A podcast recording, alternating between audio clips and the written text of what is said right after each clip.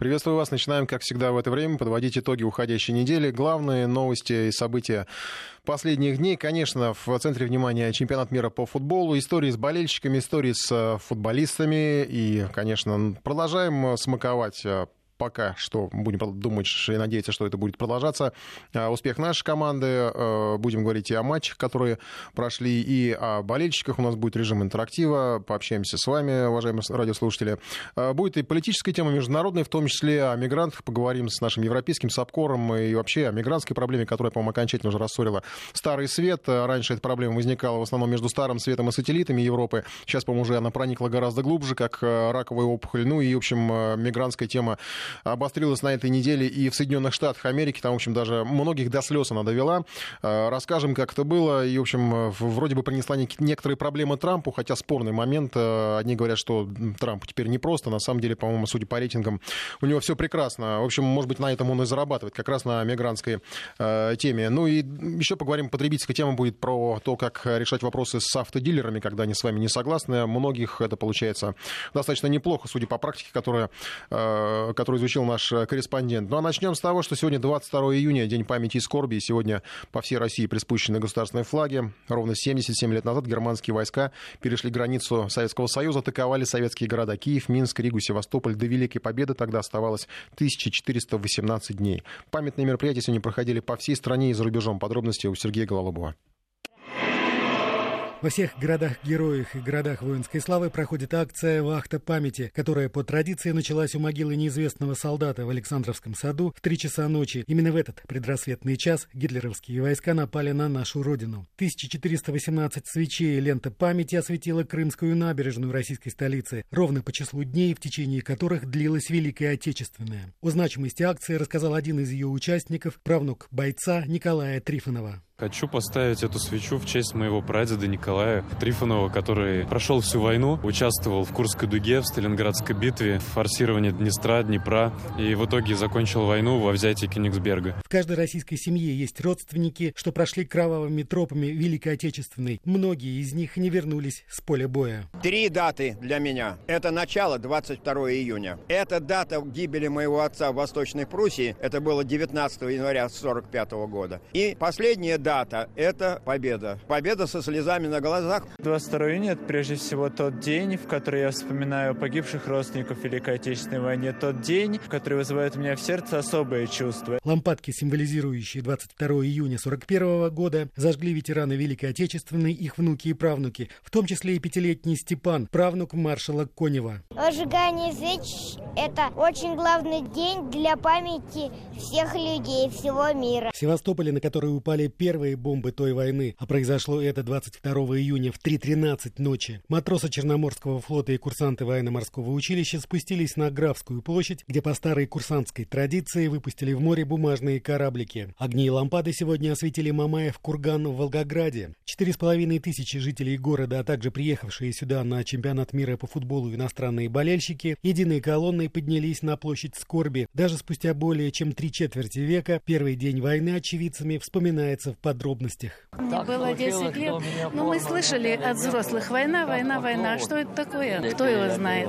А потом вдруг, когда началась война, все взрослые, женщины плачут, мужчины э, утешают, потому что знают, что уходят все. Ребята, мальчишки рвутся, тем весело, им хочется идти на войну скорее. Из школы я вышел, до с площади дошел, а там репродуктор. Вот мы и узнали тут. Семь с половиной тысячи человек со свечами в руках прошли по центральным улицам Оренбурга. В Иркутске 22 июня тысячи жителей города встретили у мемориала «Вечный огонь». Люди составили из свечей главную фразу этой ночи «Мы помним». Траурные торжества проходят по всей стране. Главную свечу памяти установили в полдень в Музее Победы на Поклонной горе в Зале памяти и скорби. От этой свечи свои зажгут тысячи людей. А в Санкт-Петербурге на Заячьем острове Петропавловской крепости сегодня вечером концерт городского симфонического оркестра оркестра под управлением Сергея Стадлера. В программе акции музыка, напоминающая о славе русского воинства. Например, славянский марш Петра Чайковского, малоизвестные вещи, патетическая увертюра Николая Мясковского, созданная к 30-летию Красной Армии, и произведение нашего современника Александра Чайковского «Броненосец Потемкин. Восстание». Ко дню памяти и скорби по всей России также приурочены перезахоронения погибших солдат, найденных поисковыми объединениями за год. Страшная война унесла жизни 28 миллионов граждан нашей страны, хотя эти цифры постоянно уточняются. Беда коснулась каждой российской семьи. Сергей Голобов, Вести ФМ. Ну и теперь, наверное, главной э, теме недели, главной теме вообще последних дней, предстоящих недель, конечно же, это футбол. Подводим итоги этой недели. Сенсации и чудеса чемпионата. Для многих, конечно, главной сенсацией пока была и остается игра российской сборной. 8 забитых мячей. Давайте будем честными. Конечно же, это нас э, приятно удивило. Ну и другие сюрпризы есть. Поражение Аргентины. В целом, невыразительное выступление многих э, команд, которые, казалось бы, должны были себя ярче показать. Я вот прямо сейчас предлагаю э, нашим слушателям э, прислать сообщение, что вас удивило удивило приятно, неприятно в этом чемпионате. 170 63 63 наш смс-портал, э, плюс 903 170 63 63 наш смс-портал. Присылайте свои сообщения. Э, может быть, какие команды, может быть, э, кто-то из футболистов вас чем-то поразил. А у нас в студии Екатерина Маловичка, она вот в деталях сейчас расскажет, расставит, скажем так, по полкам, разложит, ну, кого наверх этой, этого рейтинга удивления, кого пониже можно кого опустить. Кого в плюс, кого в минус. Да, кого в плюс, Но, кого в минус. к счастью, к счастью для всех нас, не состоялась первой нулевой ничьей на чемпионате мира. Все-таки Бразилия забила Коста-Рике два гола. Но, надо сказать, бразильцы наработали. Находят они потихонечку свою игру. Можно было бы их еще минут 40 назад отнести к тем, кто нас удивил неприятно на этом чемпионате, потому что были вопросы, а, как Бразилия собирается играть против команды Германии. С 2014 года в сборной Бразилии есть один матч. Это против сборной Германии.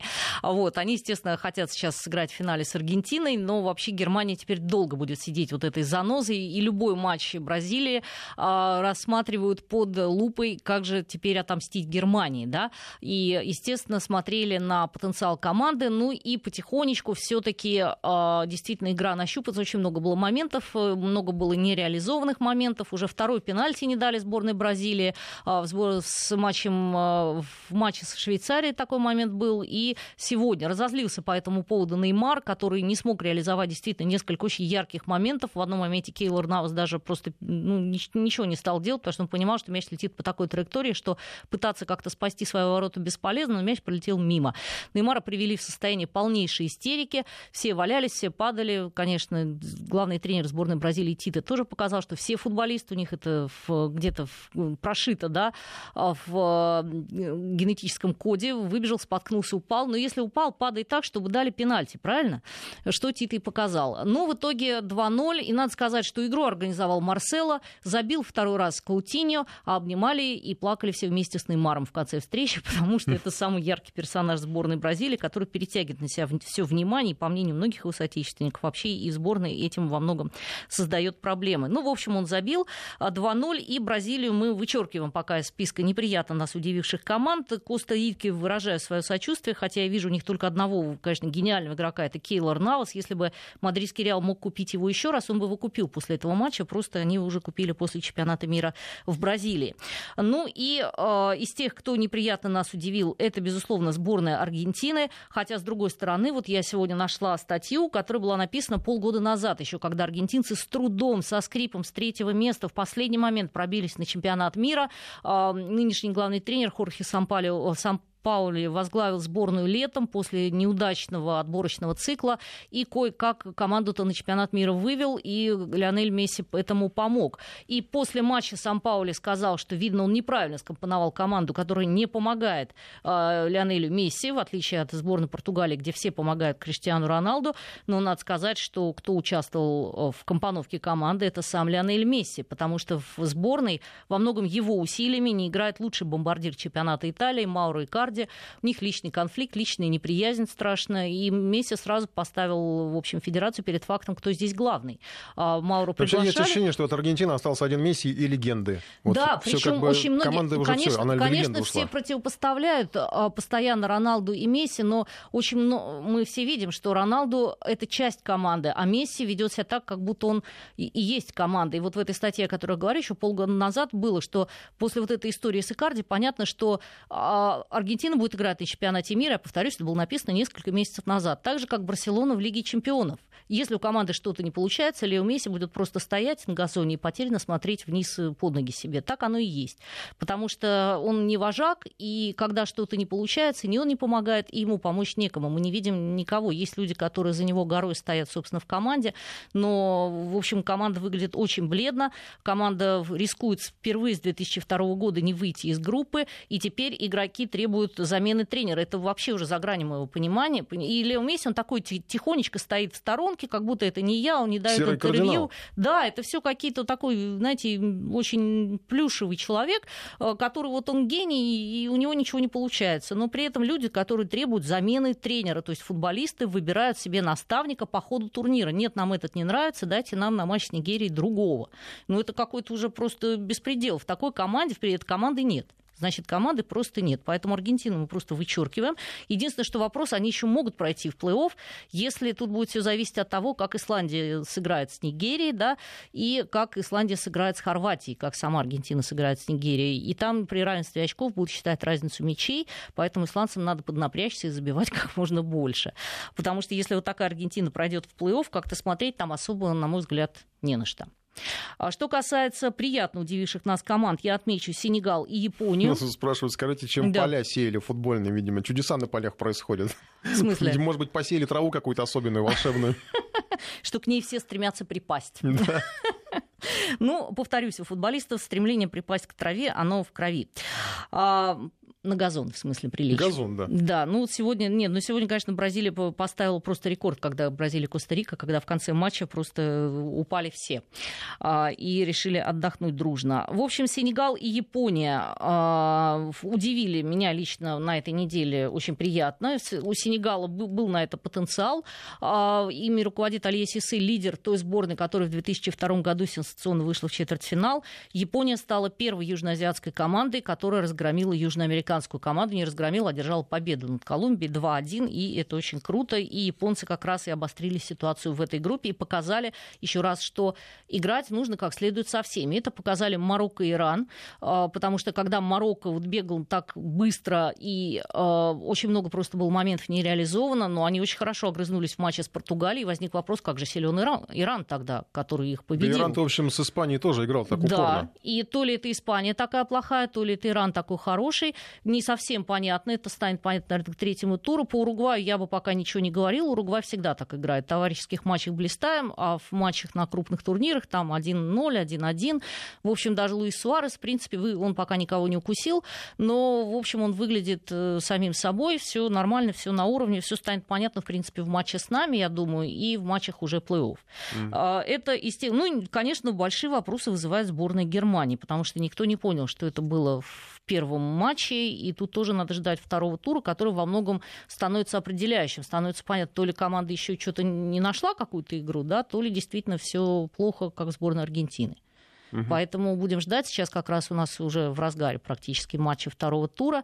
А, и, наверное, это самая такая яркая часть группового турнира, который перетекает плавно в третью, когда уже начинает решаться исход борьбы за выход в плей-офф. В общем, на самом деле, э, казалось бы, перед каждым чемпионатом кажется, что все уже, в общем, понятно. Все все знают, кто сильный, кто слабый. А мне сразу вспоминается, помнишь, когда мы э, сыграли с Грецией, был наш единственный матч, когда мы победили, греки потом стали чемпионами. Да. Казалось бы, тоже никто на них не ставил. То есть, в общем, здесь ничего еще не решено, никто не знает прекрасно, что действительно очень хорошо подравнялись команды, фавориты немножко просели, аутсайдеры немножко подтянулись, э, очень мало таких реально предсказуемых матчей, а, то есть даже команды, от которых никто ничего не ждет, вдруг огрызаются, и это очень хорошо, это для болельщиков это самая радость, когда ты сидишь на стадионе, смотришь, и обе команды играют в футбол, а не так, что одна выходит, а другая просто отбывает номер с несчастным видом. Спасибо, Екатерина Маловичка. Главное, чтобы это не была наша команда, российская сборная. Вперед. Э, Екатерина Маловичка, наш спортивный обозреватель. Один 11 городов России, напомню, принимают матчи чемпионата. Болельщики перемещаются по стране вслед за своими командами. Настоящий большой футбольный праздник. На улице, конечно же, национальные флаги. Повсюду слышны кричалки. С раннего утра до позднего вечера улицы переполнены гостями чемпионата. Кафе, пабы, рестораны, фан-зоны забиты до отказа. В нашем эфире болельщики делились личными впечатлениями от праздника. И мы продолжим этот интерактивный режим. И сегодня вечером мы, э, пока идет чемпионат, возведем это в такую практику. Отклики э, поклонников футбола в материале Александра Санжиева. Аэропорты, вокзалы, дороги, парки, стадионы – все под въедливым изучением иностранных и российских болельщиков. Критика встречается, но положительных откликов все же больше. Так, Роману из Ростова-на-Дону посчастливилось попасть на игру в Сочи между Португалией и Испанией. Эмоции от увиденного зашкаливают. В восторге просто. Во-первых, от самой игры, во-вторых, от Сочи, который преобразился вот по сравнению с тем, что было, даже по сравнению с Олимпиадой. Ну и от атмосферы, которая там царила, не только возле стадиона, но и во всем этом длиннющем городе. Не могу ничего сказать плохого. Город вылизан, вот как яичко. Инфраструктура работает, логистика прекрасная. А вот Руслан из Курска сетует, что в его городе вообще отсутствует атмосфера праздника. На его взгляд, хоть матчи там и не проходят, местным властям все же можно было устроить праздник горожанам. У нас город город футбольный, болельщиков очень много, атмосфера праздника не чувствуется. Я вот э, по роде деятельности был на прошлой неделе буквально в Калуге, проезжал. Город тоже не участник, но видно, что чемпионат мира э, в стране нашей проходит. На самом деле был приятно удивлен. Владимир из Ростова-на-Дону тоже пожаловался на скучную атмосферу. Он купил билеты на всю семью, потратил солидную сумму, посетил уже две игры, но ожидаемых эмоций так и не получил. До и после матча, в отличие от других городов, в его практически нет никаких развлечений. Ну, ну как-то как сухо происходит вот подготовка болельщиков к самой игре перед игрой. Я вот вижу в Москве этого достаточно в Питере. В Ростове, мне кажется, что этого ну, маловато. Я вижу там репортажи из Сочи, оно есть. Хейдина из Венесуэлы была приятно удивлена гостеприимностью российского народа. Здесь, в Москве, она для себя развеяла множество мифов. Мы думали, что в России люди очень холодные и необщительные. Мы думали, что здесь вообще очень холодно. Оказалось, что здесь все очень добрые и отзывчивые. Лю Ауат из Египта в свободное время знакомится с историей и архитектурой Москвы. Как он признается, особенно сильно ему полюбились просторные парки российской столицы.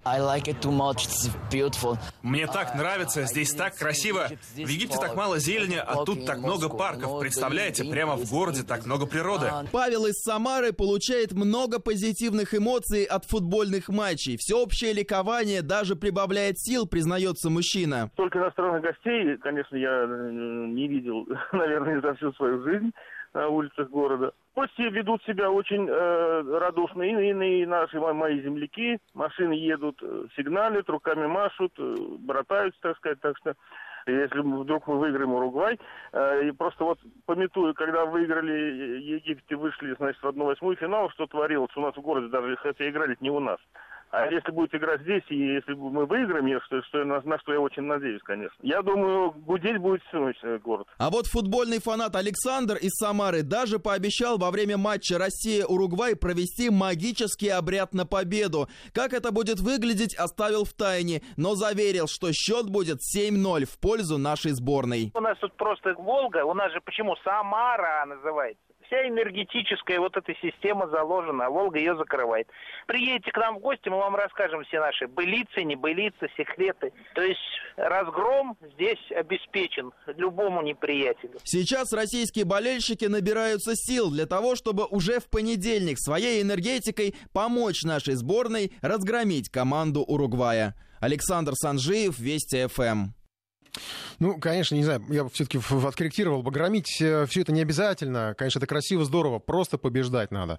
А, и, конечно же, куда без э, попыток омрачить футбольный праздник. Вот, например, на неделе в США призывали проверить сборную России по футболу. Естественно, на допинг. Ну, куда же без этого. Если бы не 8 забитых мячей, видимо, такой мысли бы не возникло бы ни у кого. Но сейчас, когда футбольные авторитеты, о которых то, что говорил наш спортивный обозреватель, терпят проблемы, видимо, где-то у кого-то что-то сильно зачесалось или затряслось. Вдруг Россия пойдет дальше, самого конца. Вдруг, будем честными, россияне были полны скептицизма по поводу нашего выхода из группы. Вдруг россияне добьются большего, чем на них ставили изначально, до турнира, до начала турнира. И даже, может быть, сейчас, потому что сейчас, давайте тоже будем честными, ставим на восьмую финала, да, потому что ну, надо преодолевать рубежи постепенно. И, конечно, когда появляется какой-то малейший намек на силу российского спорта, надо достать проверенную карту, допинг-скандал. С требованием проверить футболистов к Международной Федерации футбола обратился глава американского антидопингового агентства Трэвис Тайгард. Его цитата «Чрезвычайные показатели требуют дополнительных допинг-тестов». То есть вот, приятно тоже, что наших футболистов так характеризуют, называют их игру чрезвычайными показателями. Ну и ранее я напомню, что ФИФА неоднократно называл Россию одной из самых проверяемых команд до чемпионата мира по футболу 2018 года. На Западе, конечно, не унимаются. Видимо, сейчас как-то какая-то активизация пошла. Некоторое, на некоторое время притихли до этого. Ну, британские СМИ уже подхватили идею о дополнительных допинг-проверках. Э, в самом деле, что это такое? Ну, вот наш слушатель уже высказывал предположение, что, может быть, э, газон какой-то особый, а может быть, просто перед чемпионатом кому-то какую-то волшебную таблетку выдали, чтобы сбивать голы. Другого объяснения, конечно же, нет. А сейчас о других темах внутриполитические, внутриэкономические темы. Правительство обнародовало реальные цифры подорожания бензина. Тоже тема одна из таких э, главных для недели. По некоторым позициям подорожание почти на четверть. Правда, цифры касаются не бензозаправок, а сельхозпроизводителей. Отрасль испытала самый сильный ценовой удар. И если его не смягчить, то он рикошетом ударит по всей стране. Это означает подорожание сельхозпродукции. Министры предлагают компенсации аграриям. Вот э, беседа э, Дмитрия Патрушева и Дмитрия Медведева на совещании в правительстве. Рост цен на 14 июня по сравнению с ценой на аналогичную дату прошлого года составил по дизельному топливу 27,9% и составляет 52,5 тысяч рублей за тонну, а по бензину 21,9% и составляет, соответственно, 56,5 тысяч рублей за тонну. Данная ситуация привела к значительному росту затрат сельхозтоваропроизводителей при проведении весенних полевых работ. Предлагаю рассмотреть возможность компенсации указанных потерь для сельхозтоваропроизводителей. Такого рода компенсации нужны. Я это решение готов поддержать. Обращаюсь и к Антону Германовичу, и к Дмитрию Николаевичу. Посмотрите, пожалуйста. Вот. Определите окончательно сумму. Значит, но в целом решение по этому поводу положительное. Мы примем решение, я такое решение подпишу, о компенсации потерь, связанных с ростом цен на бензин и дизельное топливо.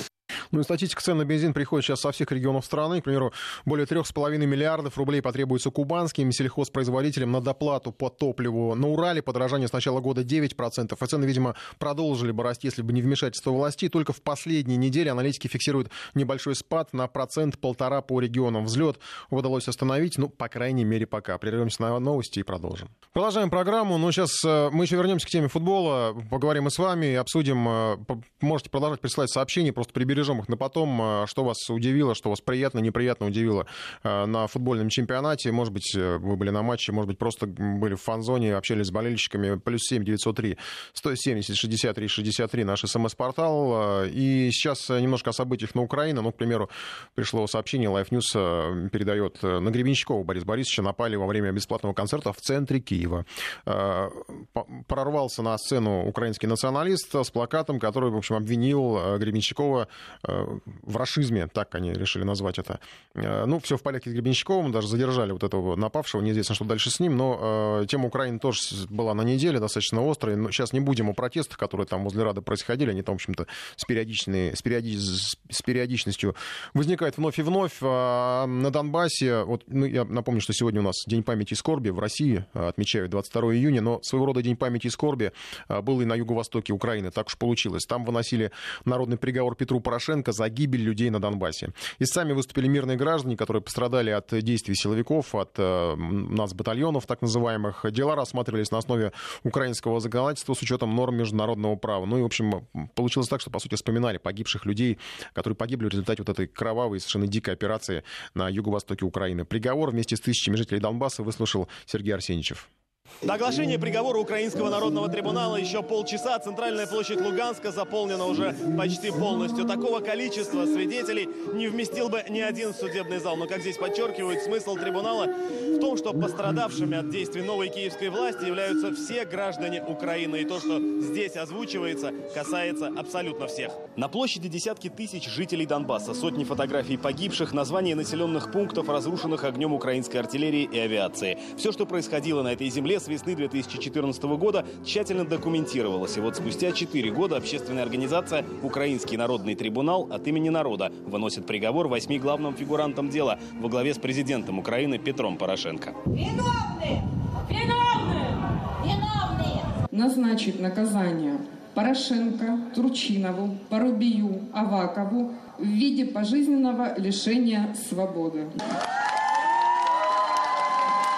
1085 томов уголовного дела – это почти 300 тысяч страниц и десятки терабайт аудио и видео доказательств. Кадры так или иначе уже видел весь мир. Видел, но до сих пор не отреагировал на то, что происходило и происходит на Донбассе с точки зрения международного права. С самим приговором мы обращаемся к противоположной стороне, к жителям всей Украины, для того, чтобы они помогали нам в нашей борьбе, для того, чтобы политическим путем свергнуть преступное правительство Киева и одержать победу, потому как война – это в любом случае смерти с нашей стороны, со стороны жителей Украины так мы никогда не придем к единству. В момент оглашения приговора люди в толпе кричали, что за смерть невинных детей, за экономическую блокаду Донбасса и за развязывание войны нужна высшая мера наказания. Но если бы их осудить не заочно, чтобы они здесь присутствовали. Ведь гибли люди за что? За то, чтобы Порошенко удержал свою власть. Все материалы уголовного дела в ближайшее время передадут в Генпрокуратуру Украины, Верховный суд и Службу безопасности. На Донбассе уверены, что однажды эти материалы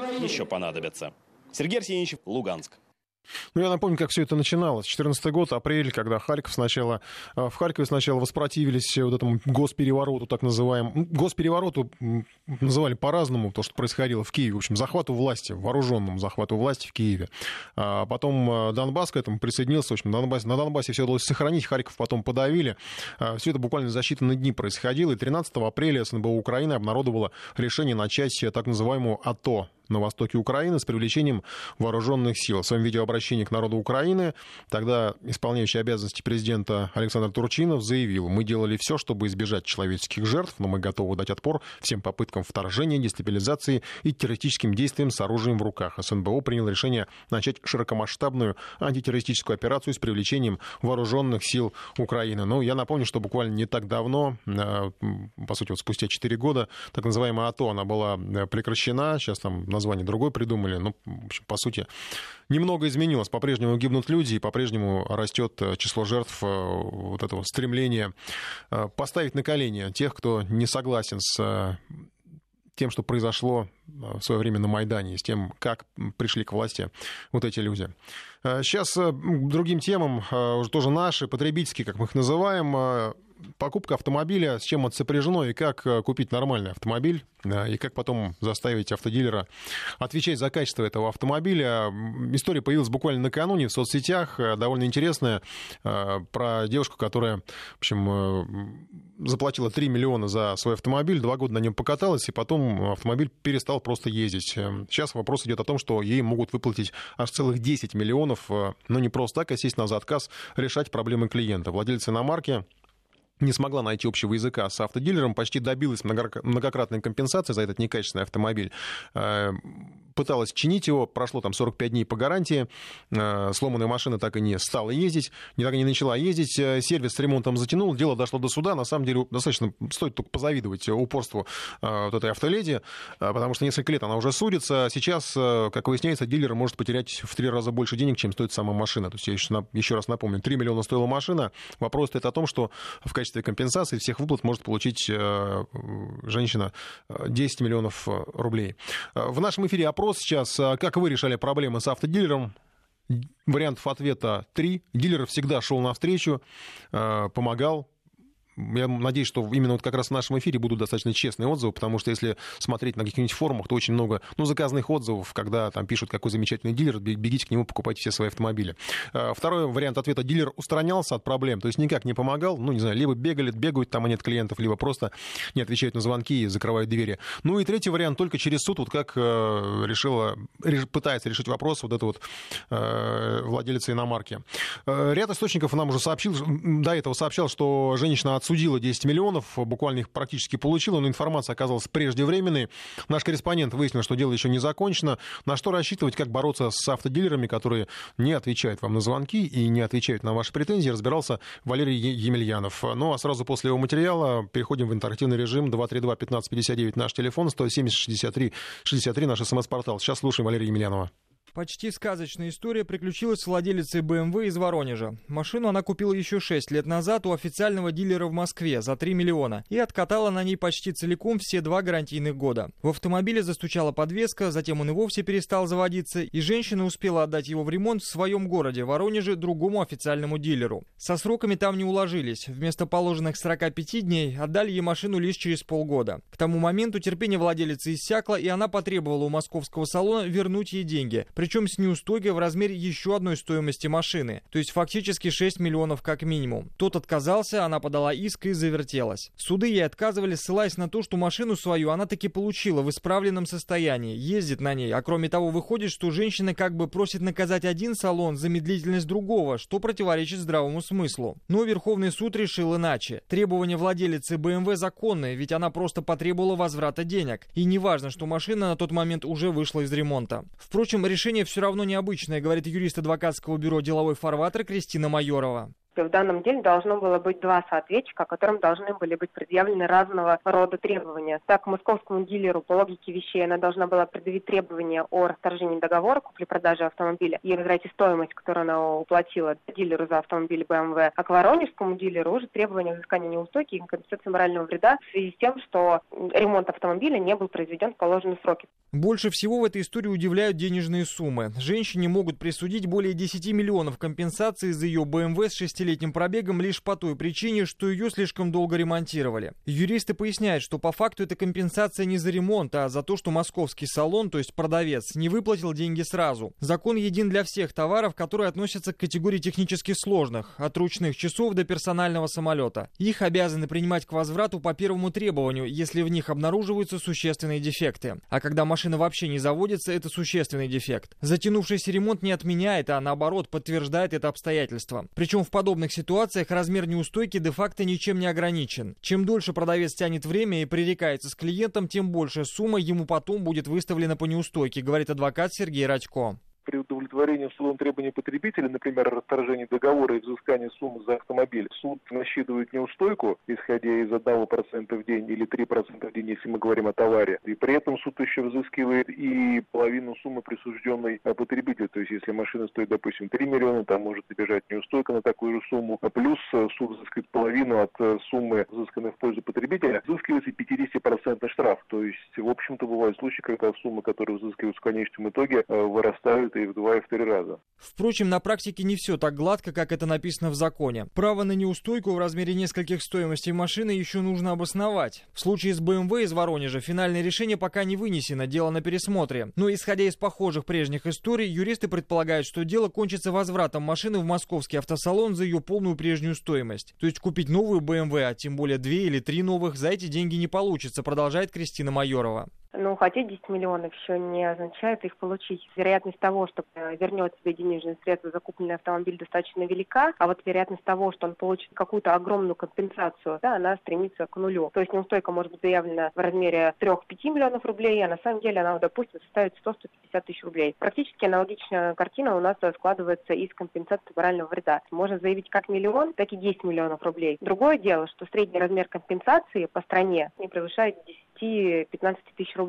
Размер компенсации за плохой или долгий ремонт гораздо меньше, чем за продажу неисправной техники, добавляют эксперты. Речь о полном возврате стоимости машины никогда не идет. Здесь, как и с любыми другими услугами, действует правило, что клиент всегда прав, но вернуть он может ровно ту сумму, на которую ему нанесен ущерб. Если это технический вред, то расчет идет по стоимости деталей и работ по их установке. Если еще и моральный, то 10-15 тысяч рублей сверху.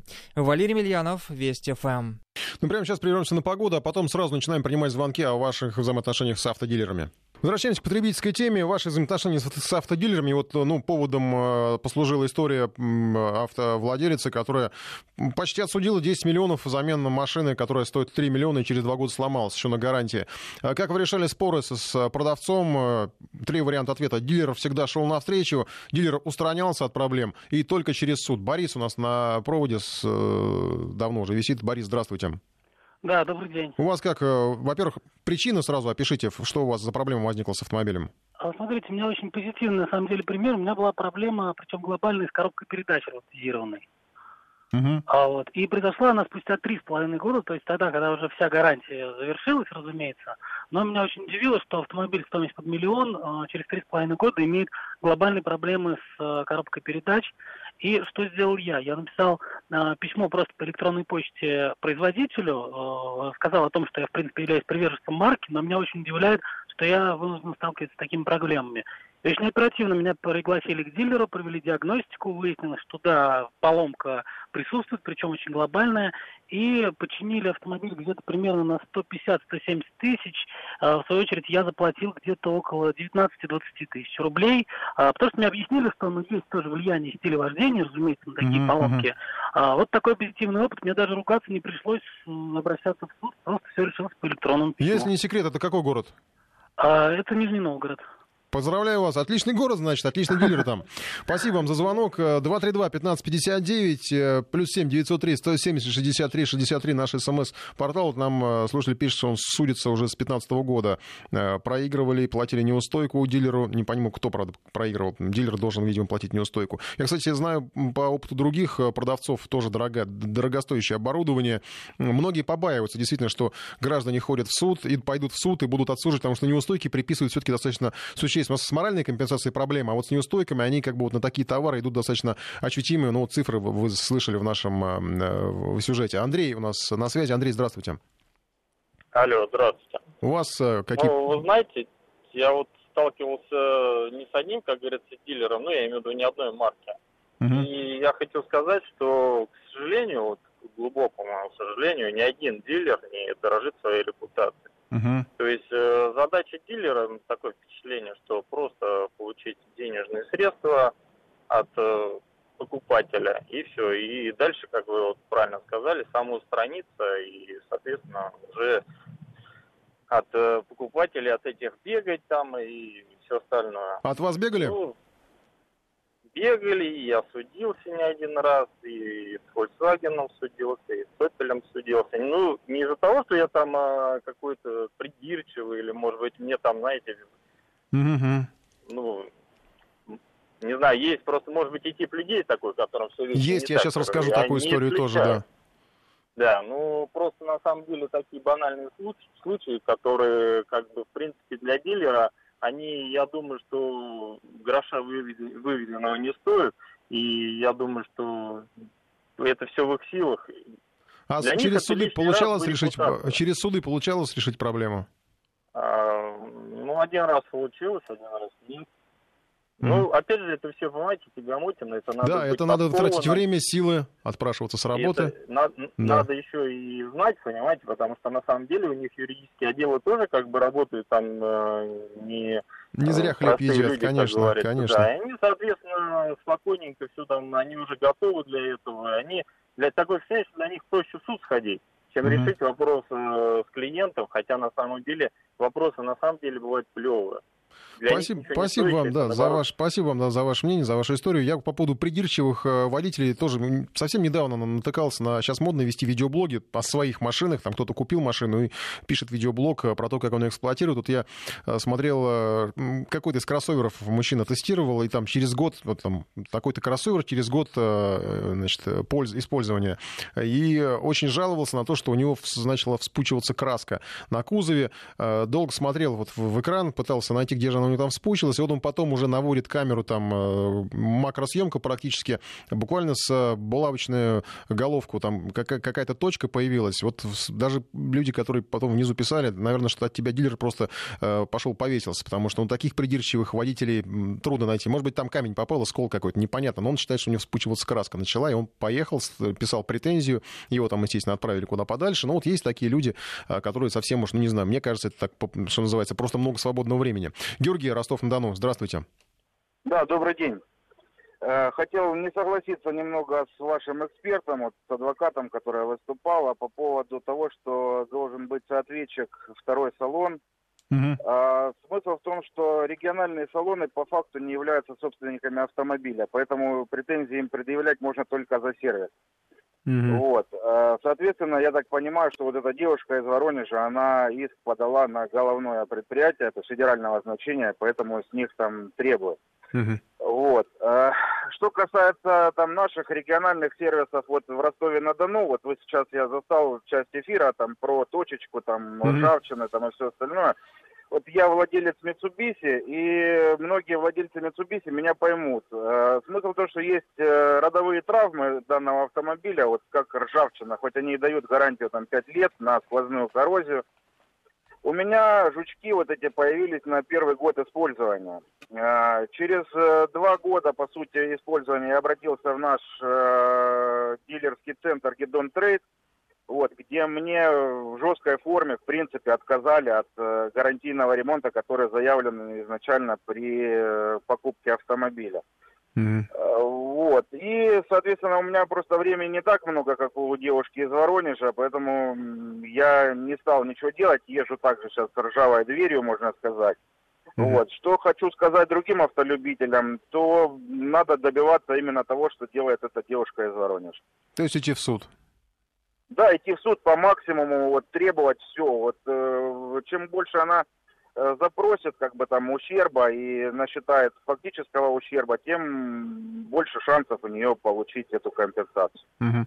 Спасибо вам за э, ваше мнение, за вашу историю. К сожалению, она ну, нельзя ее назвать приятной. Видимо, действительно через суд вот у нас сообщение. Э, служебный БМВ с 15 ноября стоит в сервисе. И дилер, и само БМВ отказывают в ремонте. Без суда, видимо, не обойдется. Ну, тут непонятная причина, не знаю, в чем там ремонт, но, видимо, гарантийная, служебная, раз машина. Продолжаем опрос как решали вопросы, споры с автодилером. Дилер всегда шел навстречу, дилер устранялся от проблем, и только через суд. У нас э, еще есть звонок, да, Артем? А, добрый день. Ар... Добрый. Меня зовут Артем э, Москва. А, немного тайн открою дилерских. Так. А, во-первых, а, дилеры, там, неважно какой, дорогой автомобиль или дешевый не стесняются перекрашивать автомобили, ну или детали.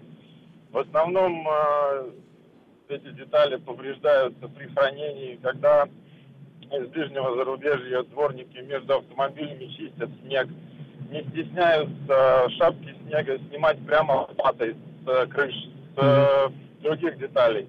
Соответственно, все это, естественно, потом перекрашивается, и никто не, не сообщает об этом новому владельцу. Mm-hmm. От этого происходит, естественно, скоро очень коррозия, э, потому что нарушается заводская ну, все знаете, наверное, да? Да, да, да, да. То есть надо идти при покупке даже нового автомобиля с толщиномером, да? Обязательно. Обязательно какой-нибудь деталь, там, неважно, там, какой, марки не буду называть. Угу. За 3 миллиона, за 4 миллиона обязательно что-нибудь доперекрашено. Спасибо вам за такую пугающую информацию. Внимание тем, кто собрался покупать себе новый ну, не автомобиль. Просто так, не просто так владею информацией, поэтому угу, угу.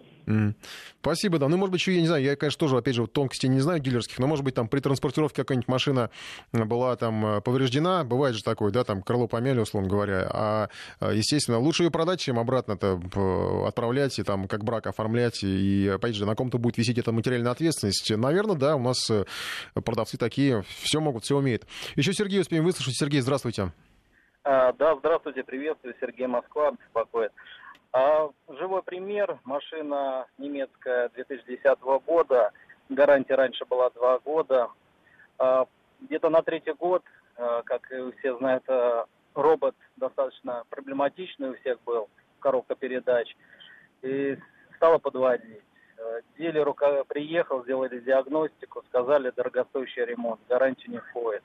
Пришлось самому на форумах бегать читать, выяснил, что есть программа там, да, Куланс, и с помощью нее только сам узнал, что э, за гарантию за два года можно это бесплатно сделать. Обратился в представительство, пришлось дилеру приехать повторно и заплатили все-таки за диагностику там 15-20 тысяч и поменяли мехатроник, ну, за достаточно большую сумму, но уже за счет дилера, а, ну, наверное, представительства. Ну, проблема, в принципе, все равно не ушла прошло два года, и проблема опять возникла, но уже в программу не попадаешь, и, скорее всего, или продавать, или ждать, пока коробка умрет, и уже дорогостоящий ремонт будет. Ну, то есть, в принципе, задача дилера в данном случае входила просто дать дожить вашей машине до конца гарантийного срока, чтобы потом уже вы сами все проблемы свои да, решали. Да, к сожалению, дилер не довел информацию, что есть такие программы, не сделал помощь да, в этом, хотя мог бы способствовать этому и помочь тем самым ну рейтинг себе поднять, по крайней мере, по обслуживанию автомобиля. Ну, пришлось этим самим заниматься. Спасибо вам за звонок. На этом, наверное, завершаем наш интерактивный режим на эту тему. А, ну, в общем, статистика у нас по звонкам такова, что только первый единственный звонок был с рассказом о том, как замечательно дилер помог поменять коробку передач. Все остальные сплошной негатив э, граждане дилера. Вам есть над чем работать. Еще мы подведем итоги голосования. Как вы решили споры с автодилером? 47% дилер шел всегда навстречу. Но вот все-таки есть позитивный какой-то пример.